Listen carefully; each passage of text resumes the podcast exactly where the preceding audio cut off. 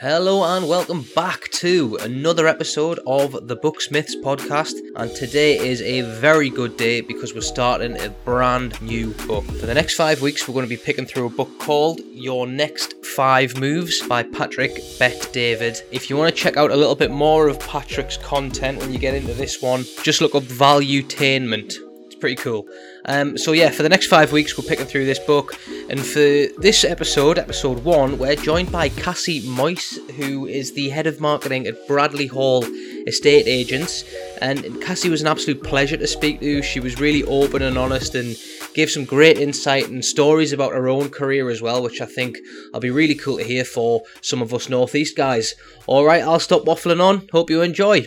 Cheers. Read less, get better with the Booksmiths podcast. podcast. Listen along as hosts Guy and Will chop up the very best books from the worlds of sport, business, and self development. With a fresh book each month, and along with special guests, Guy and Will extract the knowledge, insight, and wisdom that you actually need. All the killer, killer without, without the filler. filler. Now let's get into the episode. How familiar are you with this book, Cassie? Is it like, have you just read it for the purpose of this? Have you read it before?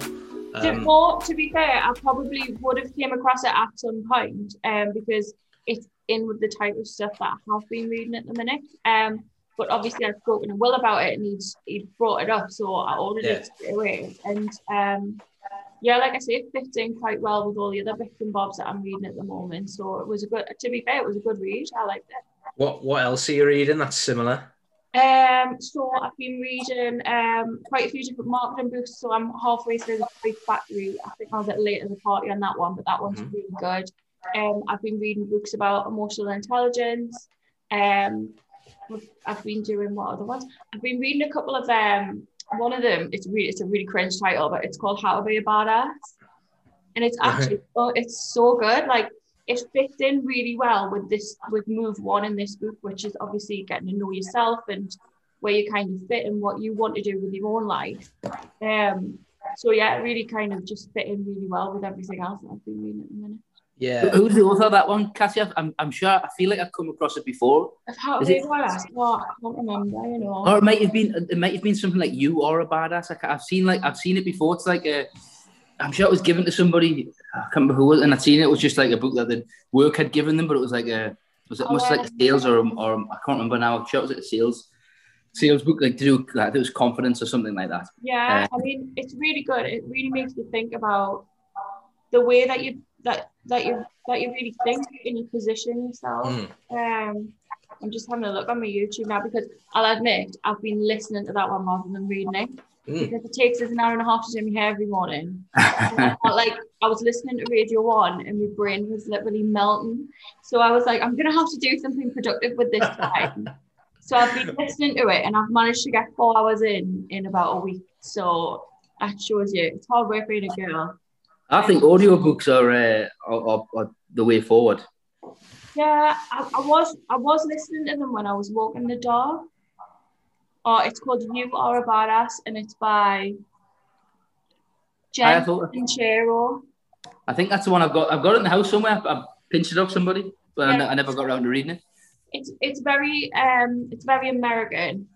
But I don't know whether that's because I'm listening to it in an American voice as well. I found this one was really Americanized as well. I was some like fi- filing for divorce, but I remember like I was when you listen to it, it it just sounds ten times more American than when you read it in your own mm-hmm. internal Geordie monologue. Yeah, mm-hmm. Um, and when he talks about hate, mm. yeah. Oh, I hate that phrase so much. Like I, I really, I really like the concept though but I just hate that phrase. It just makes us cringe a little bit. I totally, totally agree. Um, I did have highlighted a little section that summed up this book quite well, and I've got it here. So it's page 18 of the Roman numerals, and he talks about how um, desire can't be taught. Mm-hmm. If you prefer to avoid half work, if you feel no desire to do something important with your life, there's nothing I can do for you. This book is for people who are curious to find out what their best looks like and are looking for strategies to help them get there. You've done the same thing. Exact same. Oh, There two pieces of pod. Uh, but then the premise of the book is the five moves, isn't it? So like it, you know, we've already kind of touched on one, master knowing yourself, the ability to reason, reason, building the right team, strategy to scale, and mastering power plays. Um, you know, we're going to get into this a lot more, but for me, move one, master knowing yourself, is by miles the most important thing um, in this book. If you can't get a hold of who you are, what you want, and the question he says for I think it's chapter two is who do you want to be? That's the question you've got to answer. So if, if you don't know who you want to be, who you want to emulate, you know why you're doing the things you're doing, you, you're not you're not going to win. Ultimately, that's literally got to be the first step. Yeah. Did you see that um the the kind of Q and A he has in the in the back? Kind Yes. of get to know yourself. Yeah. What did you think? Ah, I don't know because I felt like, and he does talk about this in the first chapter, and listening to the outside voices as well a little bit, and kind of having that little bit of self awareness.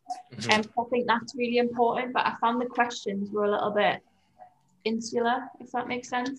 So, so this is his personality. Is it the personality identity audit that you're talking about? Yeah. Appendix A. Mhm. Yeah, it's like, how do you think the world views you?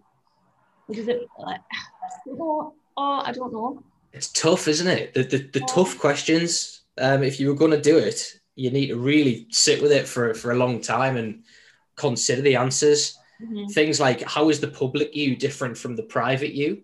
Yeah. It's an interesting one. And so, how does he tell us to use that then? So, if I give those, uh, you know, how do you view yourself? How how, how do I how do I how does that help me figure out who I am? Or I think he's I think he's trying to make the point that life and I've and I've taken this on from the other things that I've read recently. Like life is so busy, you don't often get time to sit down and think about exactly what you want to do and who you are and what you want to be. Mm. So I think this kind of forces you to sit down for an hour or so and really think about it and get to the bottom of it. Otherwise, you would just let days, weeks, months pass you by Mm. without considering it at all. I, I think it's true for business as well. So it's it, this. I think what I'm always trying to do with these are apply them. Does it apply to you as an individual and can it apply to an organization or a group of people together? And I think it does because it's the same. Exactly what you said there, Cassie. It's the same thing. I think how many times do or, or businesses so busy that they don't they- they're not even sure they're not stopped to look up to see what direction they're headed or where the you know where the pipeline or what type of work they're getting in. They're just happy it's work sometimes, and then you then six months down the line you look and think, well, we've picked up a pile of shite basically, and you think, oh, that wasn't really what we wanted. I, I- Yeah. If we'd had a bit more, like, if we'd focused a bit more on where we were going, and we'd Mm. stop to have a look at that and make and sort of connect the dots and see what see we're headed the right direction, you would have maybe took yourself in a different different direction. But or a better direction or be Yeah. more proactive Yeah. or proactive rather than just being reactive all the time. I think you Hmm. have to be proactive, don't you? Especially when it comes to knowing yourself. Because I think that comes with, a little bit with age and experience, though, doesn't it, as well? oh, 100 percent. I don't I don't know about you, but um, if if you well, I wouldn't have been doing this ten like ten years ago, or whatever. You know, there's no way I would have been in. I wasn't didn't wouldn't have read books like this. Wouldn't have been remotely interested in it. Um, so I think it's it's. I think I wrote somewhere in some of my notes in the book. It's a lot of this is to do with timing. So when you choose when you choose to perform these exercises in your life, will dictate massively the, the answers and what's going on in your life. Whether you've got a family or you don't have a family, what you know th- those things that are changing constantly. Whether you've just had a promotion in your career, whether you know whether you've just left university, um, whether you've whether you just changed a career. The time at which you, you choose to ask these questions of yourself will dictate be, I think there'll be a change in answer. If you did it over 10 years, I bet, you- I bet the answer would change slightly all the time. Oh, yeah, definitely. Definitely would. It's crazy how much you can change within a year. I think, especially the last year that we've had, I think it's it's allowed people to think about these things a little bit more and to move on a little bit quicker than maybe what they would have if they were so busy, like socially. Definitely. So yeah. I So think, how do, I think I will do. I think I'll do it. Would you? Would you guys sit down and do those questions? hmm I think I think I'll try it. Like, Yeah, I think it'll be a difficult one. Like, what name a 90 day period of your career during which you were the hungriest to succeed? What drove you? I don't know if there's like a 90 day, like 90 days. isn't that long, really. It's strangely specific, isn't it? Yeah. I Do you think it's very specific? I think uh, for, for me, just just the, when you said that, Cassie, I was thinking. I think it was for me. It'll have been any time before I qualified as a, as a solicitor, for example.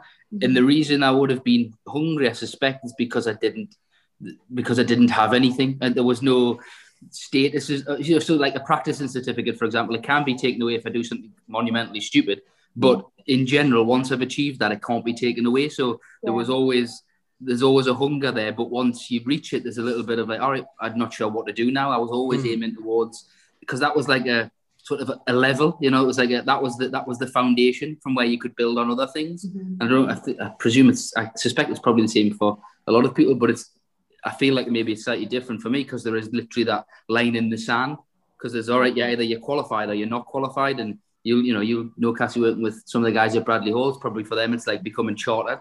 It probably worked you know, when we know Laura, for example, you know, we talked yeah. about doing an APC recently. She probably never worked any.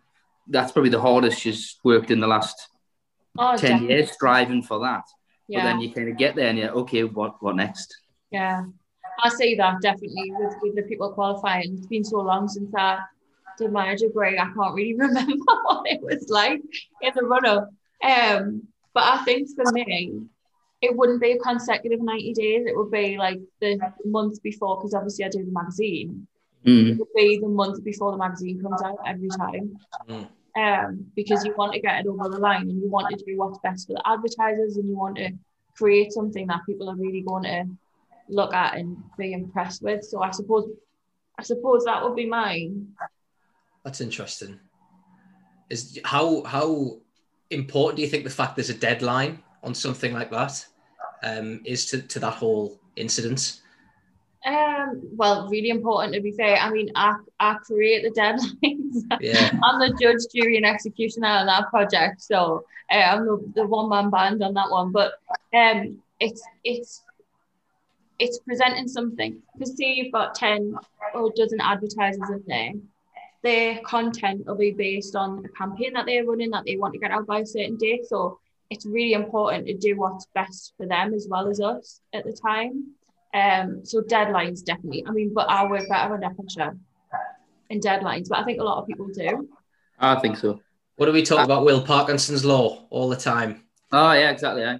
Work well, either expands or uh, contracts to fill the time allotted given to well, it. Well, yeah. I'll let, I'll let, I'll let you both into a, a, a reality that uh, I only made the notes for this book about half an hour before you recorded this purely because of Parkinson's law. Because I've been threatening to do it for about a week, just never been able to do it. But the minute the minute there was a deadline set, and I even knew the deadline was set, but I just kept thinking I'll get that done in half an hour, no problem. And sure enough, I've got I've got three pages of notes here, like lots of notes, more. I'm lying, it's about six or seven pages of notes. But that's I, made the notes in the books, but I wanted to type them up and kind yeah. of put them together. And I only, as I say, I could only do it when there was a space of time, and I thought, right, it's got to be done now. Because there's a deadline. Uh, but you know, I was thinking there, just connecting those two sort of slightly disparate ideas of deadlines, and um, for me, sort of that uh, becoming qualified or something. Th- there's there's a truth in there that I think is is actually quite useful. Is that it's about it seems to be that or what we're saying there is we seem to work the hardest when there is a goal that's immediately achievable mm-hmm. and we understand what it what it's going to take to get there mm. um and, and I think that's one of the key things. So I, I literally take it away now as I'm as I'm thinking about it is maybe what I need to do is set some slightly shorter term goals and say, look, this is this is what I'm looking to achieve. I know I can achieve that within the next six or twelve months, and then absolutely work my arse off to get to, to mm. make that happen. Yeah. And I think it's that that's that maybe is what what's driving or help drive me, help me work harder. Yeah. But it's interesting though, like you say, that short term goals between six and 12 months, because I think a lot of people would just assume a short term goal was what can I get done this week? But oh, I oh, think for certain people within certain professions, especially, long term thinking is much better than sort of the short term. Obviously, you've got loads of little things that you need to do pretty much immediately. But then your short term goals six to 12 months, like that, I find that. Yeah. That's probably interesting. You're right. I've, I never really noticed, but that's probably an interesting thing to think about in and of itself. You know, different people's idea of what a short and long term goal is. I, am I'm, I'm definitely I definitely subscribe to his, uh, and we'll get on to it. I suspect in a minute. His sort of um, you know viewing viewing yourself five years out and that sort of thing. Um, so for me, five years is kind of that that's longer term, and so short terms is, is just a, a shorter chunk of that five years. What am I? What are the five steps maybe that I need to take to get to where I want to be in five years? So the short term is that is, is that window, and then obviously you're right though there is even the the shorter short term, literally what's happening today, tomorrow, mm. this week, this month. Mm-hmm. But I think that I'm jumping ahead a little bit yeah, but I think that's that ties in with the sort of um, the concept of being an entrepreneur rather than an entrepreneur or whatever. Yeah. So you're staying in the book, some people literally just go to work nine to five to get paid, and that, and they're perfectly happy with that. And they, I think their short term would be a week, but if you've got a little bit more of a that sort of um that sort of outlook on your job and you're a little bit more um into it then your long your short term goals will be longer term. I, I envy those people sometimes. Um, I, w- I wish honestly would my life would be so much easier if I could just go to work and not be bothered about the longer term. But uh, I guess just the way you're wired, isn't it? Exactly. Yeah. What what makes you tick? In in what way do you envy them, Will? Because it would just be easier. Because there's so much. You know, we talked about this before, guy. But I, I talk about constantly sort of in a heat again. Something that he comes on to about like feeling like you're failing or you know constantly setting yourself goals that you maybe don't quite live up to or things that you want to achieve and you don't quite reach there and it's just it's quite stressful you know i mean i live mm. with it and i'm quite happy with it but it's it's a pressure that you sort of put yourself under to, to make progress all of the time and i think if i just went to work and wasn't you know i've had jobs in the past where when i was at university and different things you, it's quite mind numbing but you just clock in and do your job and go home but there's no stress or pressure related to it and part of it sometimes envies it and thinks, "Oh, wouldn't it be great if I could just be like that?" Yeah, that goes back to the the personality audit really, and knowing who you are and what you like. I mean, the reason I, I picked up on you're saying the word envy, I think you're saying it in jest, but I was going to put it put it to both of you actually, I, and I think this is a really cool bit of insight on the first chapter as a whole. Um, question 12 of that audit is who are you secretly envious of that no one knows about that re- really made me think this. And then if I just skip back, it's page. Did you 20... have someone, guy? Uh, i will tell you in a sec. page page twenty six. Um, I thought this was really good, and he's actually quoting a different book, which is Principles by Ray Dalio. Um, envy is an indicator that alerts you if you're being honest with yourself. If you can look at someone who has things you don't and say, you know what, I don't really want that, then you know you're in a good place. If you don't, if you say you don't want something and don't mean it, that envy eats away at you. What it's telling you is that you do really want it, but you're afraid to work for it. I, I thought I, I, I love that. I think I think it's really it's really clever. Um, it, it, made me put the book down that because I, I read like you, you were saying before, Cassie. I read a lot of this kind of stuff about knowing yourself and you know being in touch with your goals and where you want to be and all that kind of stuff. And I, I've never really thought of, hang on, if I'm truly jealous or envious of someone, I need to sit and have a rethink. Am I really am I living true to my goals? Maybe I'm not. If if I see someone down the road and to put a material slant on it, if, if they're driving a nicer car than I am, and I really want that thing, am I telling you know, am I putting the work in to get that thing, or if I don't really want the thing, I'm I'm all right at the level I am. Mm-hmm. Does that does that make sense? Yeah, totally. I really think it does. I kind of, I, I did find that interesting. I kind of already had a little bit of a grip on that. I think, mm. um, because of maybe the stuff that I've read recently. Mm-hmm. Um, but I think it's so true. Envy is a really good indicator of what you actually want. Uh, the, the, the, I think one of, one of the things for me, I think I really like that, but it also comes and hooks back to what he said. He actually says on page four, it all depends on how honestly you can answer this question: Who do you want to be? Yeah. And the thing that I highlighted and flagged up and, and you know scribbled on loads was was the word honestly, and I think that is the key. So that mm. trigger sometimes when you, you know we talk about feeling envy when somebody's driving a nicer car or Uh, the, the, you think that you know apparently they've made a load of money this year doing whatever job it is, or uh, or the, or I've got some friends who live abroad, and I, and I, often they'll send me videos of them out playing golf on a Saturday afternoon. The weather's looking nice, and I'm thinking, sure, wish I was working there.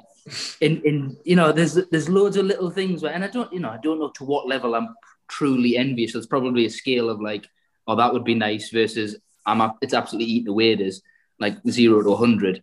But I think when you stop and think about it, sometimes you're not being honest with yourself. So take, for example, the living and working abroad uh, one. Do it? Would I really want that? I've never really thought about it, but actually, one, you know, if I want to have a family and things like that, I think that would be a right pain in the arse living abroad, away from my family, live away from my support network. So do I really, do I really, really want that? Mm. And I think sometimes it's that that envy is a good, um, it's a good flag, it's a good marker, but you've got to then really assess whether you honestly want that thing. I don't. There's there's guys in. We've talked before, guy. I'm I'm interested in in sales. I think it's a really um, it's something that I'm kind of drawn to and I find it interesting.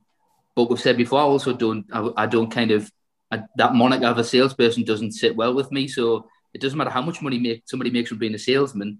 I don't feel like I'll that that'll ever be something that'll sit well with us to say, all right, I'm going to pack in my legal career to become a salesperson because it's just not it's just something that there's something there's something that part of the job that I that I want to do that gives me some sort of comfort beyond beyond money. You know, I like I like the idea of being a having a qualification that links to me to my job and things like that. And that's so when I when I stop and think that envy's a good a good flag and a good trigger, but then I have to come circle back and be really honest about it and say, do I really want that? Are you trying to say my biology degree's got nothing to do with my sales job? no, I think you're, you're saying that guy. Um, no, well, th- but there is there is that you know you sort of say, well, okay, do we need you know, well that could, that's a good example, guy. If you want, you no, know, I agree, mate. I want to go on and say, right, well, like, do I want to do something with biology degree? Maybe not. Actually, maybe I don't. I'm not. I'm not bothered about whether I use my degree. Mm. Um, it, it doesn't eat away at you enough. Mm-hmm. I, I couldn't have like uh, coming to the, you know, last year of uni had to drag myself out of bed to go and sit in a lab all day. I honestly I hated it. I could oh, not have done it. Yeah. But that's that's you know, you have to go through those things of like so you know yourself ultimately. Oh, definitely. I mean, I quit my first degree because I hated it that much. I, I thought that I had to do an academic degree before I did a PR degree. So mm. I was going to do English literature. Because that's what I was good at at A level and in school. So I went and I started to do that, and then I changed to English and journalism, and then I thought I'll do a postgrad in PR, and then I was like, why am I doing this? Like I might as well just do the PR degree, and it was the stigma of not having an academic degree at the time, which I thought mm. I needed, but in reality, it's made no difference to my life whatsoever whether I've got an academic degree or not. So cool. No, of course. And where do you think that stigma came from? Like, why why did you think oh, you needed gosh, it? gosh, you sound like a therapist. Um, I'm not sure. I really, really don't know. I really don't. Um, because I don't come from a particularly academic background. Like, mm. um, my mum got her degree when I was in school. Um, and she works for NHS and my dad works in the docks. So mm. it's not like I've been brought up to condition to have that. Um, it was just at the time I thought that's what I wanted, and obviously it wasn't. But I think it's tough when you're 18 year old to decide who you are. It's it's incredibly tough, and like the, the reason I ask is because I was, you know, my ended up in biology. I, I was almost pushed that way, in you know, by my parents, by school or mm. whatever. And in hindsight, I had absolutely no interest. Like I did not want to do it at all. So not even from the outset. Not really. I, I like the idea of maybe going on and, you know, if I did well at the degree, I could maybe go into medicine or that might be other doors opening for us. But yeah, just it just was not my path at all. No. And it's, uh, I think that's the, I, it's a massive thing that has to change really, just with, uh, you know, life and education and schooling and all kinds. How we're going to expect like 18 year olds to make decisions that will matter about them for the rest of their lives, I think uh, ludicrous, to be honest. Crazy. They should, when you think teach more things like that in school, really. Oh, absolutely. I should read more books like this. Mm-hmm. when you think about that guy, I was just thinking there, this taps into what he talks about entrepreneurs later on about if you don't have a passion uh, to do the thing that's so it's beyond money or it's beyond there's got to be something else driving you so if you take your mm. yeah possible medicine route you would have the, the level of if you think about the people that go on to become to, to, to, to study medicine and to, to practice medicine the, the passion and the drive and all the extra stuff that they've got to put in to get to where they want to be you have to have buckets more enthusiasm and passion and desire to do that to Yeah. get anywhere near it because you're not there's, there's very very few people I suspect end up end up uh, practicing medicine just on a whim you know Mm, just oh well you know it just it felt I fell into the right job. I think it's probably a small number of people I suspect the vast majority of people have absolutely grafted their arse off Mhm. and done loads of extra stuff that you could never you know just could never have been bothered to do or been interested in doing because it's not what you were interested in doing Mm. it's just it's just and it's the same with the bit with businesses you know what I mean I think or what or whatever job you're doing if you're not truly interested in it you're probably not gonna you're not gonna do what it takes all the extra stuff No. to, to make progress Mhm. Got to enjoy your work, don't you?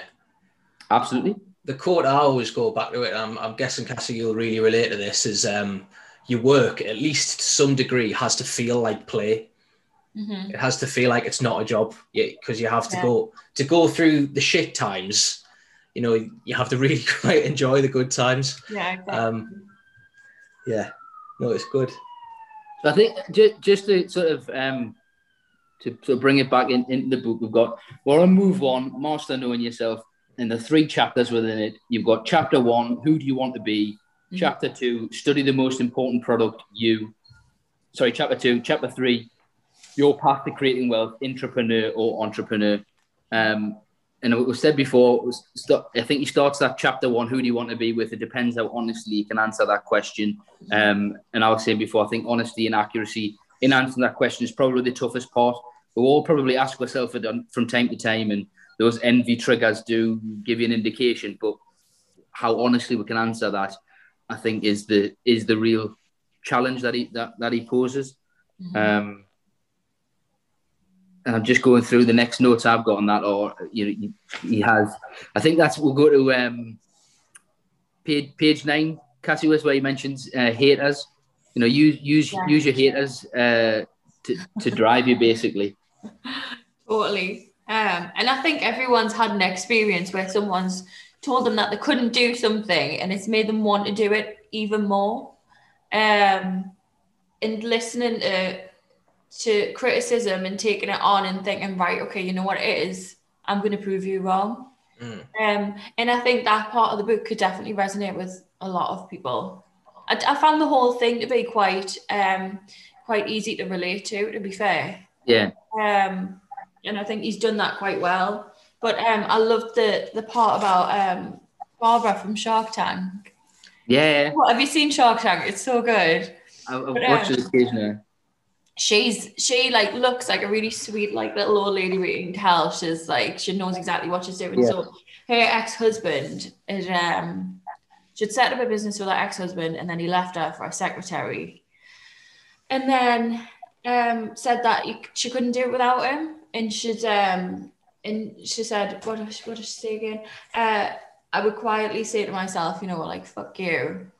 I'm gonna do this, and I was like, "Yes, girl!" Like, I, I, I love that because I, I really related to it. Like, I was um when I was in my last job, someone else started the magazine, um, and told me I couldn't work on it because I wouldn't be any good at it. But- so now I've got five times the readers. It's more financially viable, um, and it's became something which I mean it's still a work in progress, but it's became something that I'm actually really proud of. And for me to look back, it, it's someone who said, "Well, no, you you can't even write an article for it. You can't even write a story for it." Does that drive? Do you think that drives you like on a daily basis, or is it a subconscious level, or Yeah, uh, uh, uh, fully conscious, like in the front of my mind all the time when I'm working on it. Um, and I'm always trying to drive it forward and make it better because I was told that I wouldn't wouldn't be any good at it. So I just think that was that was my fuck you moment totally. when does that when does that run out then, or does it ever run out? As in, because because you've already you've already surpassed clearly surpassed what that person expected. So you so you you've already said fuck you and it's it's done, you know. But actually, you're trying you're still pushing so does it still provide you with the with the fire in your belly that you need, or or is there a point at which it drops off and you think, actually, I've already proven that to you. I'm doing this for another reason now, or or are they still are you still trying to prove them even more wrong, basically? I think there's always other reasons. Like that's not the only thing that drives Yeah. us and pushes us forward. Like I love providing a service for people that that take part in the magazine and that that are partnered with us. And I like writing and I like giving people content that they're actually going to enjoy. So that's what is my main driver, I would say. But that's always in in my head. That So when when things get tough or whatever, you, you sort of you think back to those things like, oh, actually, this person would say that I couldn't do it and that I'd be proving them right if I didn't pull my finger out and get this done now. Yeah, yeah. I mean, no matter what, it's always going to be more than what it started off being. Because at the at the start, it was it was more so. um It was it wasn't the pagination was a lot smaller. The readership and print run was a lot smaller. So I think I've I've kind of I've proved my point now, but I want to Yeah. keep going with it and keep building on it all the time. But I'll always remember that. I don't think I'll ever forget it. So I'm like. I think he, he gives it. This is what I f- I found quite interesting. The reason I was asking you about that was because he, he Mike there's a, he gives an example of Michael Jordan Yeah. um, in, in the book, and he gives an example of, of him being uh, cut from or dropped from a high school basketball team. And then when he's when Michael Jordan's inducted into the Hall of Fame, many many years of the NBA, many many years later, having become one of the most successful, if not the most successful, basketball star of all time, he, he invites uh, he invites the guy. Got his name written down somewhere. Leroy Smith Jr. He invites Leroy Smith Jr., who took his place on the school basketball team all those years ago, to the Hall of Fame, and basically makes a thing about it and says, like, "I just wanted to, I wanted to, wanted you to, pro- to prove to everybody or remind everybody that you're wrong." And I was thinking like that is it's nuts in a way because he proved that he, he proved that they were wrong when he became a professional basketball player. Mhm. Do you know what I mean? He like okay, he was he didn't get onto the he didn't get onto the school basketball team, but he made his point by becoming a professional basketballer. Mhm. But he then somehow was able to harness that and use it to, to like to take him to the very and, and it still bothered him enough to the very very top of his game. And you think that's that that was what I found really interesting because I've I've you know I've, you say before you can it can resonate with you, um, but on a smaller level. But this stuff I can't I can't match those dots. I can't sort of say it could drive us to I don't know get to a qualification level or to do something because somebody might say they didn't think you could. But then to use that once you've already proven them wrong to a degree, to use that to keep going is it's it takes something else. I think it's really difficult. I just think there's no limitation on proving some, someone wrong. I think you can get at the point where you get that, you get your qualification, but then you just want to keep going and you just want to keep getting better Yeah. and better. And you know, like the person that I'm talking about, like I still speak, I still speak to him. I still, Yeah, still respect him, but um, like I'll, I'll always keep going and I'll always keep trying to, trying to get better and trying to prove him wrong in a bigger way. Mm. Uh, the, the, the other thing this reminded me of, guy, was um was you know when we talked about when we talked about legacy, Mhm. and there was that uh, there was the quarter final for the All Blacks against France in 2007, and they lost that game, and then they, but that particular team sort of sat down, had a good hard look at themselves, and went on to become one of the best rugby teams in in, in history. It, this that example with Jordan made us think of that as well because I wondered if maybe the high school basketball coach wasn't in fact wrong. Maybe he wasn't good enough to make the team, Mhm. and it wasn't. It wasn't that he, you know, he wasn't actually proving anybody wrong because maybe he wasn't wasn't good enough. But that experience actually Mm. drove him. It made him get better because he Yeah. wasn't good enough, and it made him and it taught him something about how to get better that he used in the rest of his career. Yeah, like a, a one step back for 10 steps forward kind of thing. Mhm. Yeah, it just it just triggered that thought that we talked about in Legacy about the, the All Blacks in the quarter final. I thought, well, the score doesn't lie. They got beat, but they but they used that to say, look, never again. That this doesn't happen again to us. Yeah, sure. And it, and it and for that group of players, I don't think it did. I think when a few of them retired and stuff, they got beat again. But they, I think they were un, un, undefeated for years. Yeah, of course. Yeah, yeah. No, it's um, you know what you were saying about before, Will, on um, where does the motivation actually run out? Yeah, I thought, I thought that was a, an interesting point. It's I, it, the book for me suggesting that you have to at some point like reassess what drives you. Yeah. And then going back to legacy, there's a, there's a chapter in that is like when you're at the top of the game, you need to change your game. Yeah. It's it's a similar concept. Like you need to, you know, if you feel yourself kind of running out of steam, so to speak, and on page 30, he gives us there there might be four reasons that will trigger you to reassess what drives you. It'll either be boredom, declining results, a plateau, or a feeling like your talent is declining. So Yeah. if you feel any of those things, you could do with sitting down and doing something like the personality audit again and, and going from there. Yeah. Because yes, having your fuck you moment's great, or losing the quarter, you know, the quarter final to France and going on to win the next two world two World Cups is, is brilliant. But you know, the All Blacks haven't been that good for the past kind of three, four years or so. So they're having a moment of, of reassess. They need to Well, the, the talent was declining, I guess, for some of the, for that group of players, and the, some of them will have retired. And the, the thing I would say about haters, and I don't know about you, if you know whether you have experience. I know you have, Cassie. Um, but whenever whenever that has happened to me, it's usually relatively short, relatively intense, and pretty exhausting. You know, to prove those people wrong, it's fucking it's exhausting for that period of time that you're you're really at it just to prove those people wrong. It it's just I couldn't keep that up forever. Like as you said before, guy, kind of I can it's it's like a tool that you use, I think, or you get it out. Oh, I always say before you, Cassie, I kind of I think it's worth getting it out of the bag occasionally when you when you when you're just trying to find some motivation to do something. It's worth getting out of the bag, but it's not something I want to be there all the time because it's just too it just takes too much energy. Yeah, I think it depends on the situation. I think when it's when it's an intense amount of criticism and you, you don't know how you're going to solve the problem, I think it's difficult. But with me, like I've enjoyed every single second of it. like I don't, I don't, I haven't minded having that thought in my head, um, because it's I never, I never particularly doubted myself. I knew, I knew what I could do, and I knew what I needed to do, and just kept going. Um, but I understand what you mean. I think when when you are being criticised for certain things, it is difficult. I think it, it depends how you're wired. We said it, we said it before. I think it's the same, and you, you sort of have to find out. It's about knowing yourself, as he says.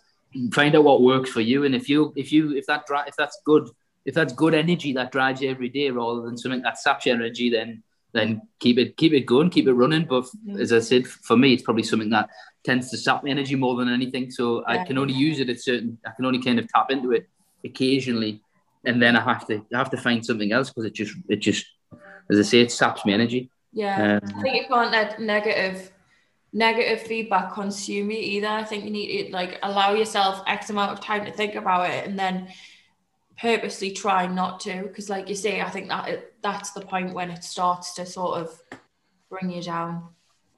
What What did you think about? So it's st- still in um, chapter one. What Who do you want to be?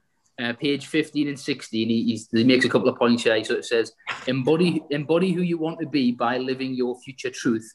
Um, and that was on page fifteen. Page sixteen. Live in the present as if your future truth has already become a reality.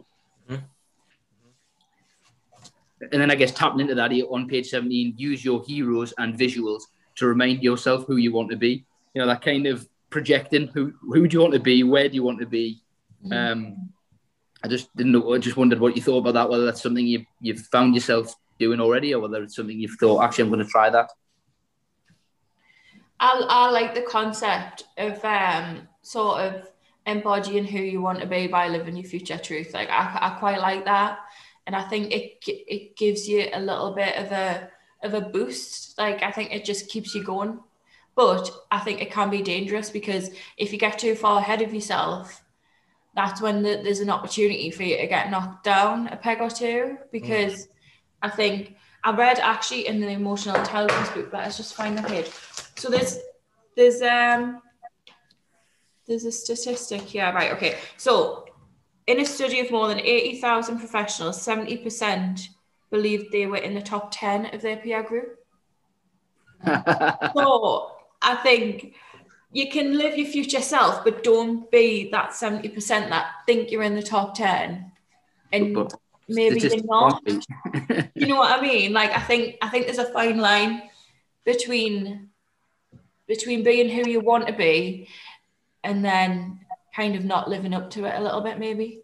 Yeah. There's a delusion in there somewhere, isn't there? I think so. A little bit. It makes I me think think. It makes me think of the Dunning Kruger effect. Uh, the, the- you know, there is a point where you know you, you'll realize how much you don't know about a certain Yeah. topic, and until you've kind of done enough reps to to realize that, you'll you'll never really become an expert. Mm-hmm. It it just made me think of uh, fake it till you make it though. Like as in Oh, totally. Yeah. obviously everybody is doing that to some degree, aren't they? That that seventy percent are just faking it because they can't be they can't be in the top ten percent. Uh, they're slightly deluded, as you say, the Dunning Kruger effect as well, guy. That they obviously just sometimes they don't know what they don't know.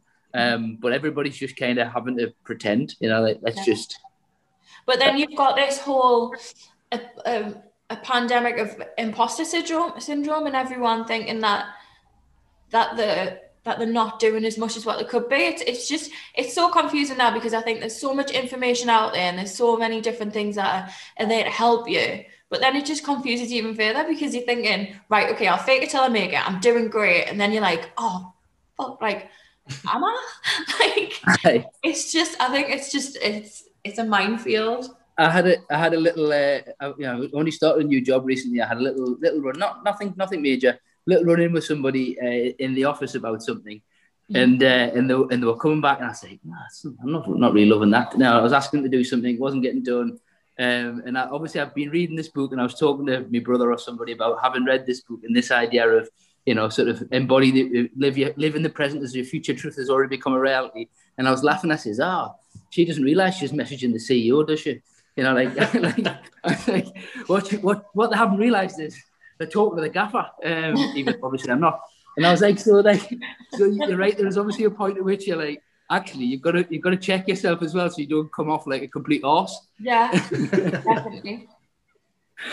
Uh, I was, I was, uh, that's what that's what I was sort of saying. I think it's, um, I like I like that idea, and I, I've been sort of employing it for a while.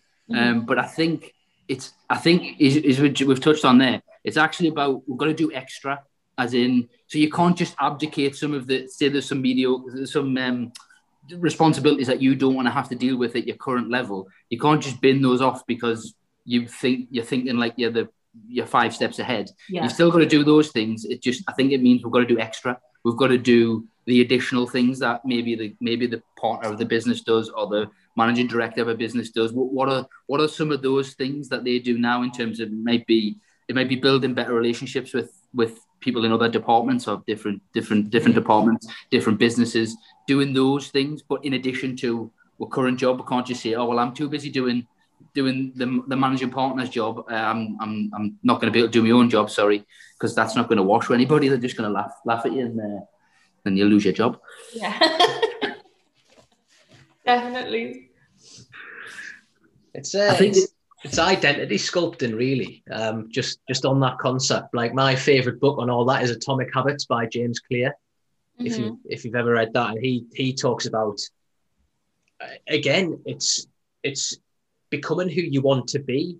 So if you're wanting to lose weight, for example, and that's your goal is to lose weight, you have to be a healthy person, not necessarily just just do healthy things. Um, you have to, you know, be the kind of guy that'll go out for a run, be the kind of guy that won't eat loads of chocolate, um, you know, and, and be that person.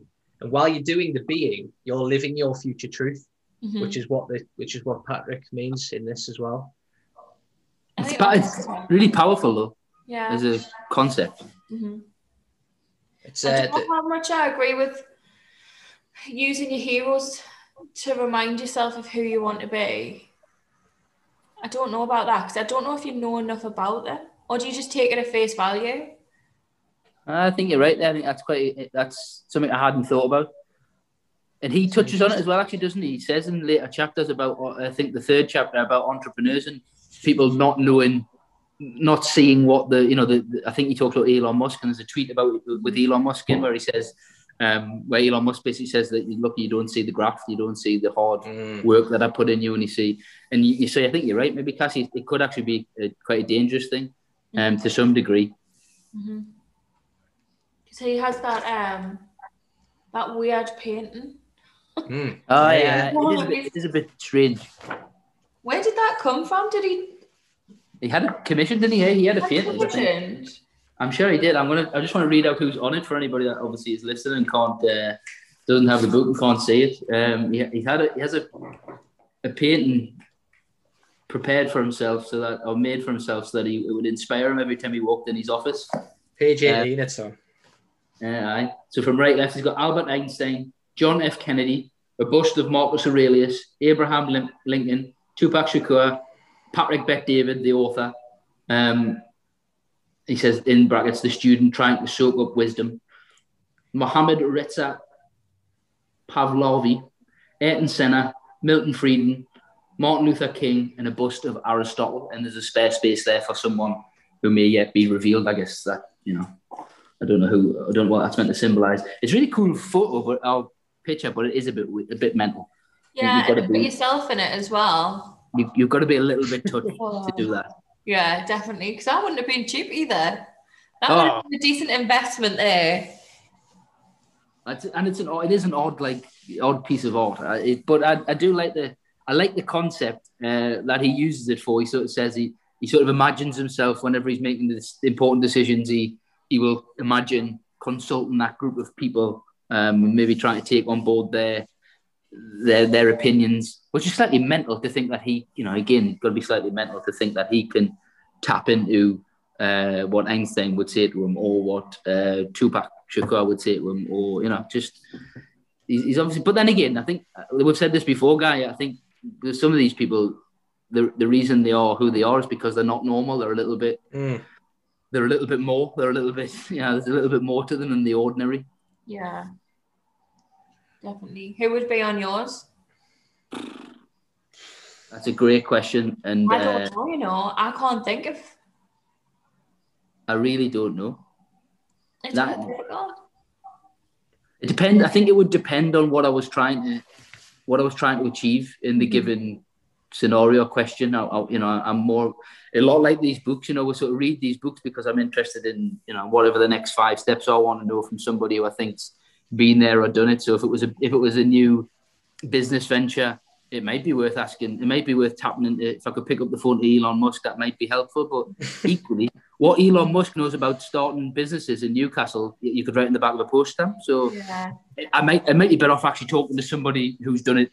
It, it really does depend on what I'm trying to Yeah. achieve and what and how big my goals are. I think as well. Mhm. I think it's so hard to think about who these people would be.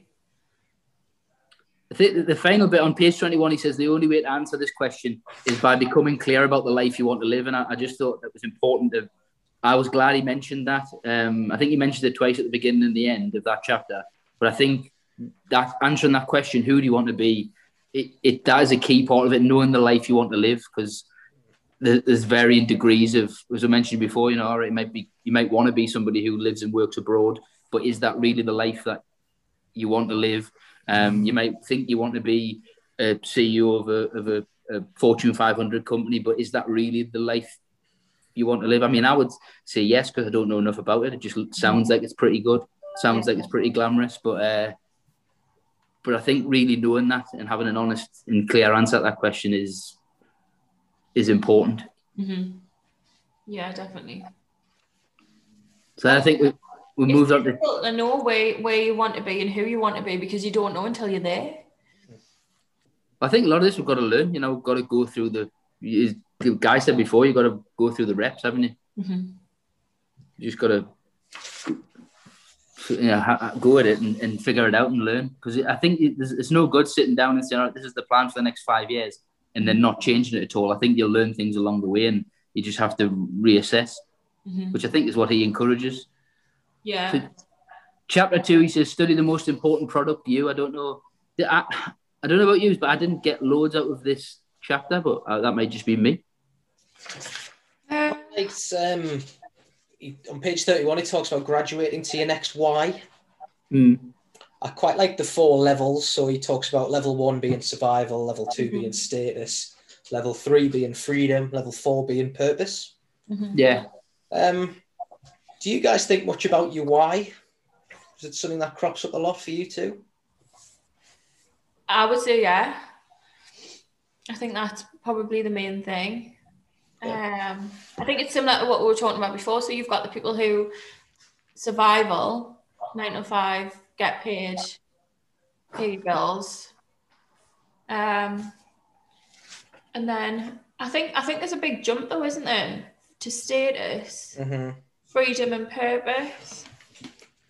Yeah, well, yeah, he, he talks on. He says on survival, some people stop there, you know, and that's fine. Some people just have aren't wired to think, how can I, how can my life be better? They just kind of exist, don't they? That's kind of the way of the world. Um, I think I'm somewhere in between status and freedom, but I'm, I'm not not sure to be honest. I think I've I've done enough keeping up with the Joneses. I think I've done all right for myself where I am. Um, but kind of going beyond that and thinking about freedom, like you know, at the minute I'm not in really in the position where I could. If I woke up one day and decided I didn't want to do any work, that wouldn't really wash at the minute. Yeah. Um, so I haven't got that level of freedom yet. But you know, I, I don't have a have to. well, yeah, I think everyone I think the average. Okay, so let us get this right. On average, people in the UK are three months off being bankrupt. So if you lose your job, if your household loses the jobs, based on the average amount of savings Mhm. and all that sort of thing, you're three months away from losing everything, is that right? which is terrifying. hmm Um, Sounds, sounds about right. yeah, I don't even think I'd go three months to be fair. Um, I'm thinking about two weeks. I think, I think I could probably beg, beg, steal, and borrow me way to three months, but uh, I am I wouldn't be far behind. Yeah, exactly. So freedom, I think, is just that would be amazing because then you wouldn't have to worry. But I, I almost don't think in, in my in my imagination because I, I think I'm definitely still at the status because to answer that question that you posed before, guy, I, I don't think I do anything for the why. It's always the, it's always the what. It's like I know Mm. where I know where I want to be and what I want to be, but and who I think I want to be. I've got no idea why. Though I, I, literally I, I can't. If I spend too long thinking about it, I still don't get anywhere. I still haven't figured out, you know, why do I want to achieve these certain things? Why do I think status is important? Why do I think money's important? Why, you know, I, I don't really fully. But but then, I, but I think I can I can see myself getting to purpose quite quickly within those. What I imagine being a I don't know. See, imagine being managing partner of a of a big law firm, right? Well, that's that that's great, and I might have some purpose in, but I can see myself having purpose then, but still not freedom because I still probably couldn't pack up and not Yeah. have to work. I'd still mm-hmm. have. So I kind of feel as though freedom's kind of an. I don't know if purpose needs to, although they're on a par, you know, and, the, and they don't Yeah. happen for everybody. Like you, you can have purpose and freedom, but you don't always. You might actually get. You might actually find you've got you've done level one, two, and four, but not three. Mm. Yeah, I agree Okay. with that. point. And I think going back to the why though, I think you can think about it too much because I Mm. think the why would literally, it sounds dramatic, but I think it would go back into your childhood. it's Oh, it's no doubt. it's I think it's psychologically deep rooted into you so much that you'll never really know why. So I think instead of thinking about the why, you need to just follow your gut and follow your, your want rather than the why Hmm. unless you want to do unless you want to go to an expensive therapist for you and figure out um what your childhood issues were um but i think i think you could spend a lot of time and you could beat yourself up a lot and you could spiral into the why a little bit too much Yeah. i think you just kind of have to follow what what you think's best for yourself But we say we see often, quite often, Guy, we've said like done, done's better than perfect, and I think Uh-huh. that's true in that sense. We could spend hours, days, weeks, years, even trying to figure out the why, uh, planning and planning and planning based on trying to figure out the why, and then never really fully nailing it down and figuring you haven't gone anywhere in two or three years because yeah you were too busy worrying about the why. And in Mm. fact, actually, if you'd just chosen something and went for it, you'd probably be halfway there by now. yeah I mean, you might be the, the point is, I guess, you might be halfway to somewhere you don't want to be, but Mhm. at least you, at least you're halfway to somewhere, and you can pivot from there yeah rather than kind of you know. If the other thing is just to be sort of paralyzed by the analysis, Mhm. yeah definitely I think he, he does say in this chapter, um, and we, again we've mentioned this I think before, Guy, when, we, when we're on legacy. Um, chap, so chapter two, study the most important product you. Page twenty-seven, he says your effort must align with the size of your vision. Yeah. Um, and I think that is important to remember because there's, there was a quote in Legacy where uh, Sean Fitzpatrick, famous uh, All Black rugby player, had said something about like uh, words to the effect that everybody says that your family should come first, but actually, if you're trying to be the best in the world at what you do, that's not true. Your family will just inevitably have to come second, and that's not a very he acknowledges it's not a very uh, popular thing to say or a very nice sounding thing to say. Um, but it is true. If you're trying to be the best in the world, your family probably does come second. What we touched on, and uh, I think this makes the point again, there is that actually um, we're probably not trying to change the world, or we're probably not trying to be the best in the world. So your effort and how much you put in and how much you should expect from yourself has to depend on on what you what you're trying to achieve. Yeah. You know, if you if you're trying to have a if you're trying to make a six figure salary, uh, or you're trying to run a company that's going to change the world, or you're trying to change, or you're trying to be the best at something in the world, then you probably do need to do 100 hours a week. If hmm. you're not, then you don't. And I think in, when you know that that was a point where I thought it actually a lot of these books sort of geared towards you doing more and being more and quite being quite ambitious and always asking more of yourself. But I think that one was that was a point where I thought actually maybe this is a point where you can actually keep that in check to some degree. Mm-hmm. Mm-hmm. Like do, you know, in the, the, envy point as well. Do you really want to have to work that hard? Do you really mm-hmm. want to do those hours? I think I think he took in those chapters quite an important little bit where he sort of asks you to be honest with yourself and say like, do you really want all that stuff? Because it's, it's hard graft. It's really going to be fucking hard work if you actually want it. Like, um, yeah, definitely. I mean, if people do want to, you know, to live on an island and you know go to Mars and whatever else, you've got to realize that you you're going to be sleeping at the office and you're going to be doing doing the shit that's required to get there. Like ultimately, because a lot a lot of it is going to be crap.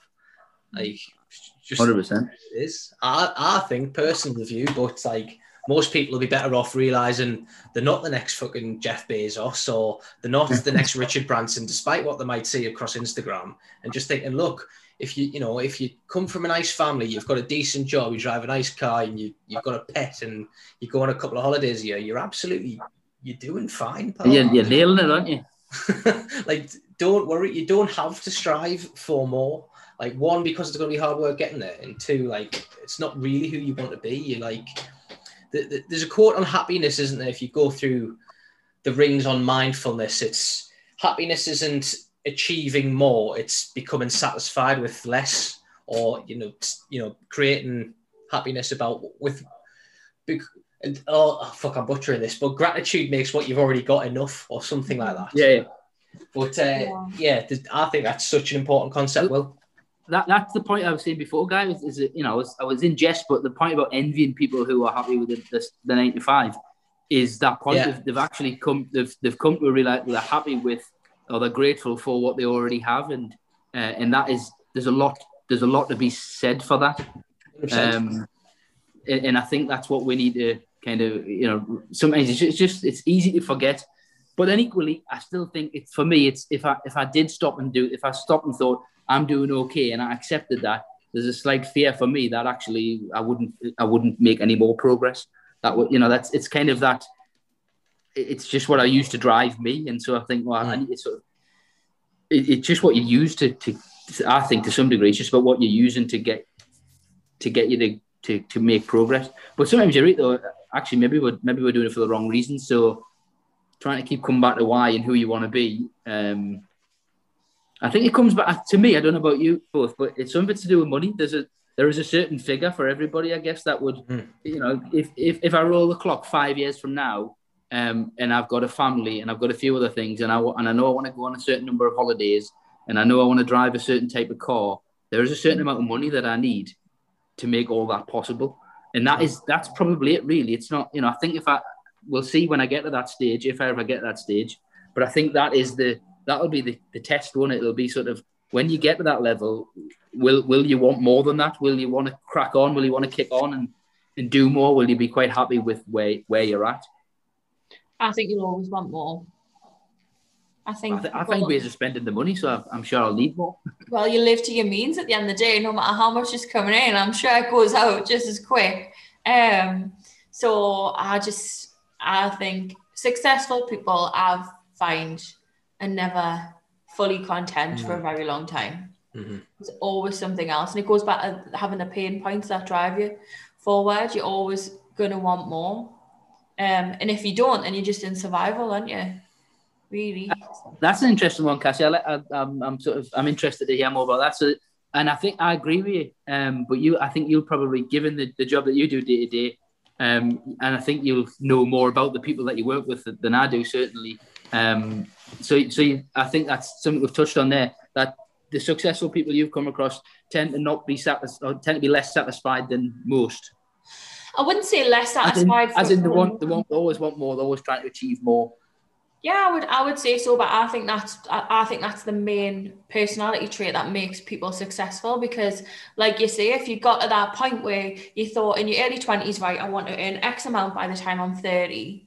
If you got there and you were happy, you just sit on it, and then you end up in that survival bracket, regardless of how much you're on. You still, you've got a house you've got your bills and you've got enough to pay for that and go on a nice holidays and do what what you want to do with it. Um but i like i say i just think that if successful people especially people that own and run businesses they're never going to be settled. I think there's always the next thing. But i think that comes a lot with the environment though in that we're in because things change so quickly and so rapidly especially when it comes to businesses and marketing. There's always new things that you need to do to keep up. Um, so I think it's necessary to have that mindset. even just to stand still, you've actually got to keep. You've got to be on the move. Mm-hmm. Yeah, all the time. I would say, from what I've seen, anyway. And that, I guess, that to, to some uh, sort of loose loose link there into um, into chapter three, your path to creating wealth, entrepreneur or intrapreneur the, the link for me there would be um, the point about companies be companies breeding intrapreneurs or or that basically companies have to have to encourage intrapreneurs because that's that's the route to success that's the path to success yeah. uh, in growth sorry you know they can't uh, they've got to try and encourage those those people mm-hmm. i'd never heard of intrapreneur as a concept to be honest um, I just thought it was employees that had an entrepreneurial mindset that kind of fit in and did what they had to do. But I, I just thought that was really interesting. And I kind that kind of resonated with me quite a lot, to be honest. I, I think I, have kind of come across it before, but a bit like you, Cassie. I, I still even now think it's similar. It's, you know, it's, it's people who work for companies who have an entrepreneurial bent. Yeah. Um, I think he gives some quite good. Uh, let's have a look. He gives some quite good. Page forty-two, I think it is five qualities of a successful uh, intrapreneur, and I thought that was quite quite interesting. I just wonder what you thought about them. Um, an intrapreneur thinks like an entrepreneur. An mm-hmm. intrapreneur works like an entrepreneur. An intrapreneur possesses the urgency of an entrepreneur. Four, an intrapreneur innovates like an entrepreneur. And five, an intrapreneur protects the brand and in brackets and the money like an entrepreneur. Mm-hmm. I just wondered if you if you could do you kind of does that resonate with you, or do you come across those things within your business? That you you a guy? Um, I I think that it definitely stood out to me because I could identify with those. Um, because basically because of because of portfolio, because that's what I have to do. I, am doing that, um, and and creating that as a little is a little entity of itself. And I think a like lot a of business within a business, isn't it? Really? Exactly. Yeah. But I think a lot of people, especially in our company, have that mindset, and I think that's what works for for us. Um, we've got a lot of really sort of driven and dynamic people that want to push on and want to to make their mark. And I think that has a lot to do with being an entrepreneur as well. Like you want to make your mark, you want to make a difference, and um, and I don't think you necessarily have to fit all five of those. Mm. Um, I think what protecting the brand and the money. For me, I obviously protect the brand because I'm head of marketing. That's what I do for a job. But I don't necessarily think that has to be um, has to be anyone's priority when the, when they need to be an intrapreneur. So, but I think other than that, I just I found it really interesting. I think that's what what drives businesses forward, having people that think like that within the business. How well do you think? Uh, how well do you think the, that businesses do embrace these types of people? Though that was that was something I was thinking when I was reading it. I was like, I wonder. It just it might be sector specific. Different sectors, I guess, might Mhm. embrace these people more than. I think it depends on the leadership in the business as well, doesn't it? Um, depends on who who's running the company. But for us, I certainly see that within our company a lot. What about you, guy? Google do it really well, don't they? It's something we're trying to emulate is the 20% time from Google. So Yeah. literally you can have 20% of your time. In reality, if you're an office worker, it's going to be one of your days a week or a couple of hours a day or however you want to work it. Um, but they encourage their employees to take on tasks that will benefit the company outside of their regular projects. And things like from Google, they've had a Gmail came out of that. Um, I can't remember what the other ones. AdSense, so Google Ads, uh, essentially, Google News came out of it, just like by giving employees freedom to explore different avenues, either follow their own interests, um, or you know, take on projects that they will find fulfilling in their own work because they get to explore it and things like that. Um, obviously, great. Is it reserved for huge companies like Google? Ugh, I don't know. It's hard to say. It, I can't see it working so much in a in a littler company like mine. Uh, how are they, how are they going to measure? How will they measure it, guy, or will they measure it? what's the thing? You've got to you've got to start like being quite blunt and scrutinizing what people are doing with the time, and you know if they're not performing with the tasks of their jobs within the four days of the five, you Yeah. know th- there's going to be problems. The first thing that's going to get canned is like, right, you're not having your twenty percent time anymore if you're not performing, are you? So like, it, I don't know. I think it's I think it's good. I think there's got to be clarity among uh, amongst the company like why is everyone sat in the room what is your individual goal within the business's goal and if you are contributing to that you know um you know going beyond that if you want to contribute then great But- I'll I'll give you an example. I think that we're already. I think to some degree, we're, we are all. A lot of businesses are already doing this, even at a low level. So take networking and business development, for example. yeah At twenty percent is probably a bit extreme, but I bet you it's not. I bet it's.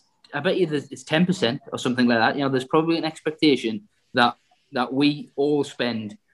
I'd say about ten percent of our time, maybe more, depend on depend on what you're doing. You know, what you constitute business development. It might be talking with existing clients for a bit longer on the telephone when you when uh, when you're on a particular matter than you would have done. So you know, we might be pushing towards twenty percent of our time is spent engaging in some form of business development or networking that the businesses we work for understand and appreciate are, are important to the success of the business. So we're already doing that to a degree. I think one of the problems we've got is that I, do, I don't see that it's always, um, it's very rarely rewarded in the same way. So, for example, there's there's lots of markers people expect in the business I work with at presently and previous ones. There's an expectation that you'll do your networking, you'll do your business development, um, and and and and you'll. I think there'll be questions asked if you weren't doing it, especially if you weren't doing it consistently. However, when it comes to hitting your targets and doing certain things, they, they, they don't get taken into account. Nobody will say, "Oh, well, it's okay, you didn't hit your target this month, Will, because you did X amount of business development or X amount of networking." That won't happen. And then equally, when the work drops in based from the network and all the business development, there is no additional credit given for mm-hmm. you having generated that piece of work. So then I think eventually you sort of think, well, I, I guess eventually you'll, you'll get in a position where you think I, I, that, that it becomes less important to you as an individual because you know that it's not linked to your progress within the business. So you just stop doing it. So you'll just stop, or not stop doing it, but you'll just do less of it, or you'll, you know, I just, I think it's a great idea, but I think it's got to be, it's they've got to figure out how we're properly integrated into what the business currently does and how you how you measure people's performance, and it's got to be properly integrated. So if you're giving people a day off a week to come up with new ideas for Google, maybe they need it needs to be properly integrated into the performance.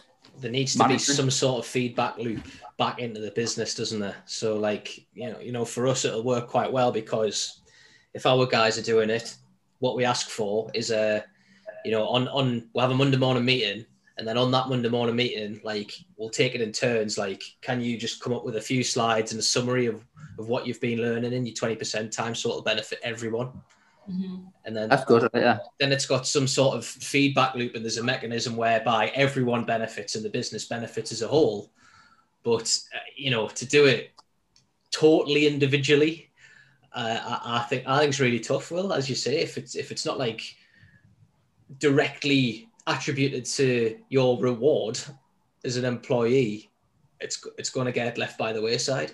The difficulty is though the best kind of business development, mar- marketing, PR combined Mhm.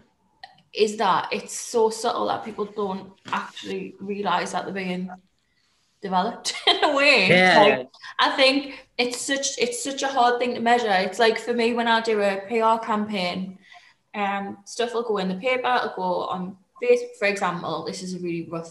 It'll go in the paper, it'll go on Facebook, it'll go on the website, blah blah blah, and you you're just chipping away at people, so you don't actually know where that first communications actually come from. Yeah, where the what- balance tipped from like, all right, this person's interested, this person now wants to become a customer, Exactly, like yeah. when it actually happened. hmm So I think it's re- it's really difficult with business development. I think to measure it. But just even, I just even think, but on that basis, there, there must be a way because you'll have an idea now, Cassie, with what you'll have a formula. I guess in your mind, you'll have a formula of what will work. So what I mean is a combination of certain touch points. You Yeah. will see, right, if we touch them there, there, there, and there, or possibly if we put them in this media, that media, and the other media, we're Mhm. bound to get a certain level of return. So in in and I what I, what I would I think would be good to see is from say my point of view, if it is business development networking, to sort of acknowledge that. So it might be, Yeah. all right, well, we know if you go and if you choose 30 people this year to do business development with who are in the right areas to be able to generate work for our commercial property team, for example, Mhm. if you we want you to meet up with them um, three times over the year. So we want you we want to see 90 meetings from you across the year with these 30 people because we know that will generate at least five pieces of work statistically Mhm. and that could then feed into my do you know what I mean? Just to give it some sort of so there's some incentive to do it because I think yeah. for people like me, I, I was said before, you, you're wired in a certain way, so it doesn't bother me. I'm looking, I'm imagining being the, the gaffer of the place essentially, and so that you can't get away without doing it. But there's Yeah. some people who I work with who maybe aren't, and so you need to kind of they're they're looking more for today. So to get them to to do what what you want them to do, it needs to be form part of their. Uh, the, the, the, the management process, you know, the, me- the measurement of the performance. yeah.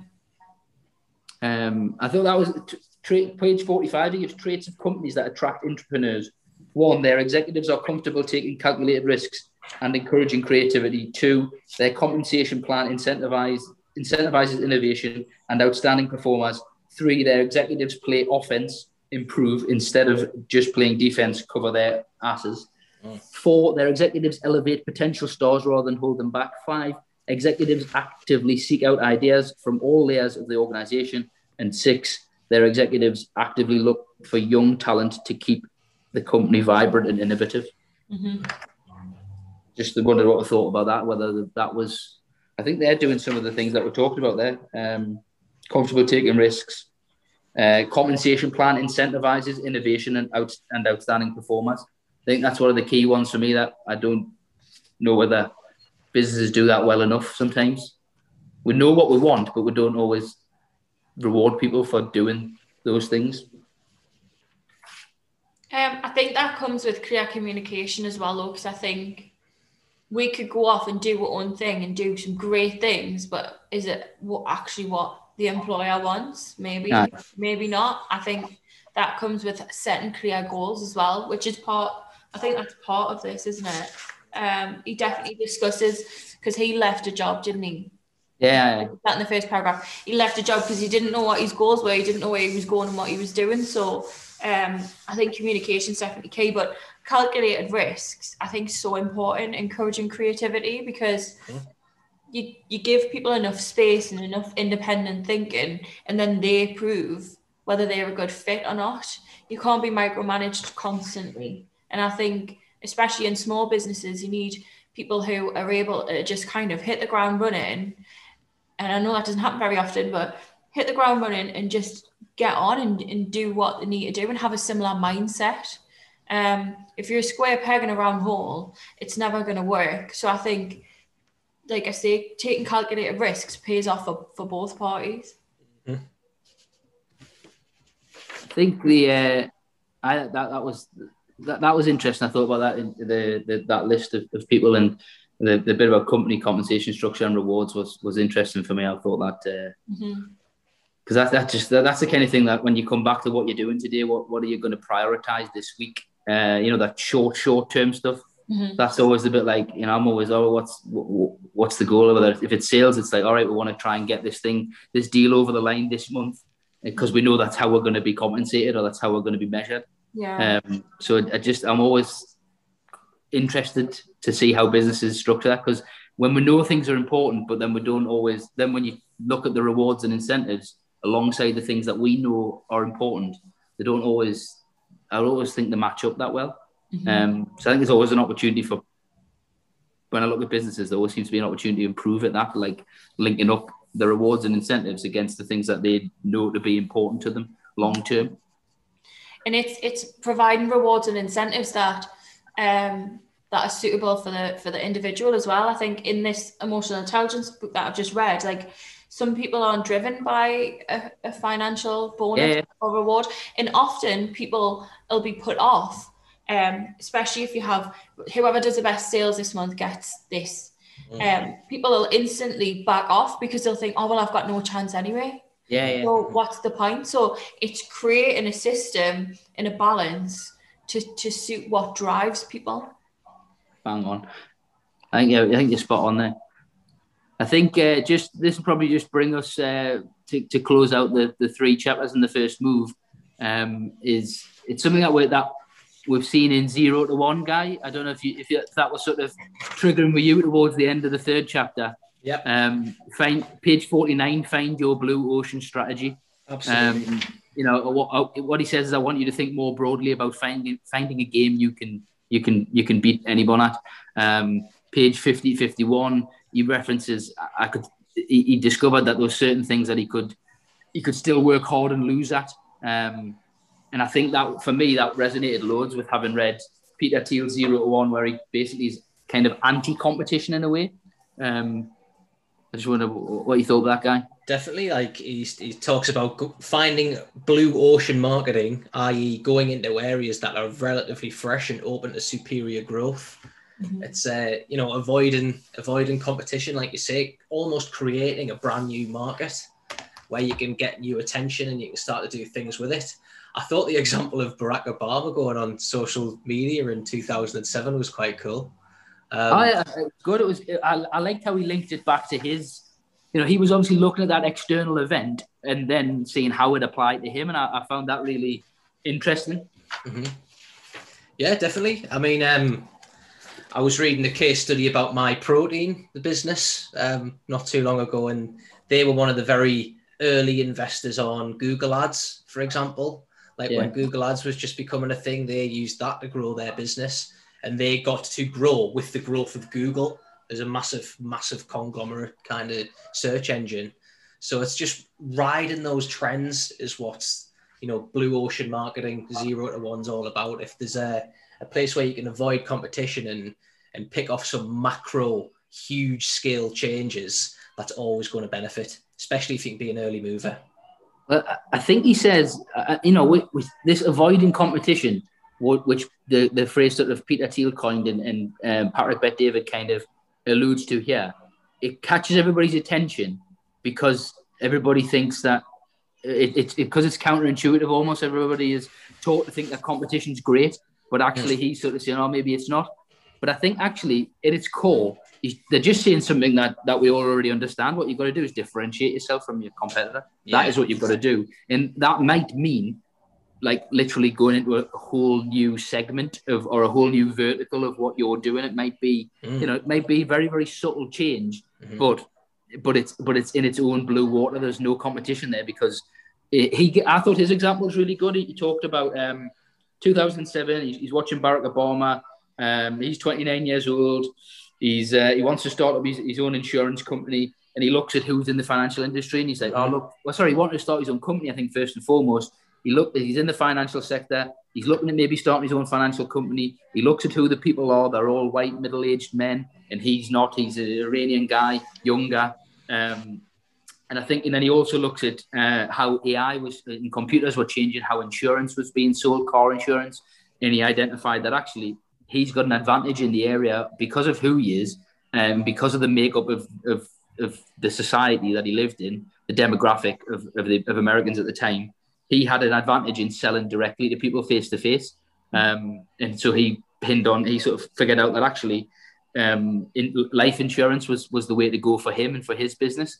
And I, th- I found that to be a really interesting idea of how he, it was a great example across those two pages of his sort of process of getting from big picture sort of Barack Obama's doing this mm. to actually how the, and then he sort of found his way into like okay if I sell if I sell insurance life insurance directly to people mm-hmm. I, I, think I'm I think I'm going to be at an advantage a distinct advantage Mm-hmm. That's it. The bit I've underlined, you can decrease the risk by choosing a game in which the odds are in your favor. It's great to have bravado and believe you can beat whatever competitors are in your industry, but it's foolish to believe you can win at somebody else's game.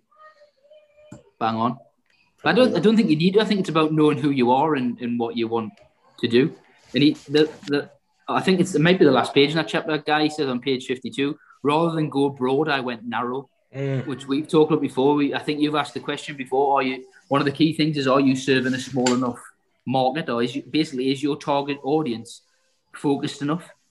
Mm-hmm. And he, he makes that point as well. I think quite well. It's so it doesn't. It's not just about like creating some massive new. Um, you know, we don't all have to be the next Amazon, but you can sort of shift gear a little bit and move into a slightly different vertical or a different space for your particular product or service um, and, and focus on a really small group of people that are that are your clients, your true.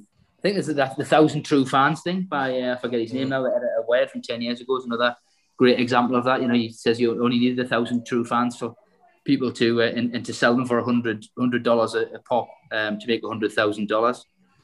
And it, it, it's true. I can't now. That, that's I think that's that's a point that he makes quite well here as well.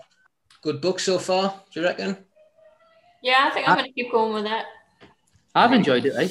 You have just listened to the Booksmith podcast. Never miss an episode and keep getting better by subscribing to the show.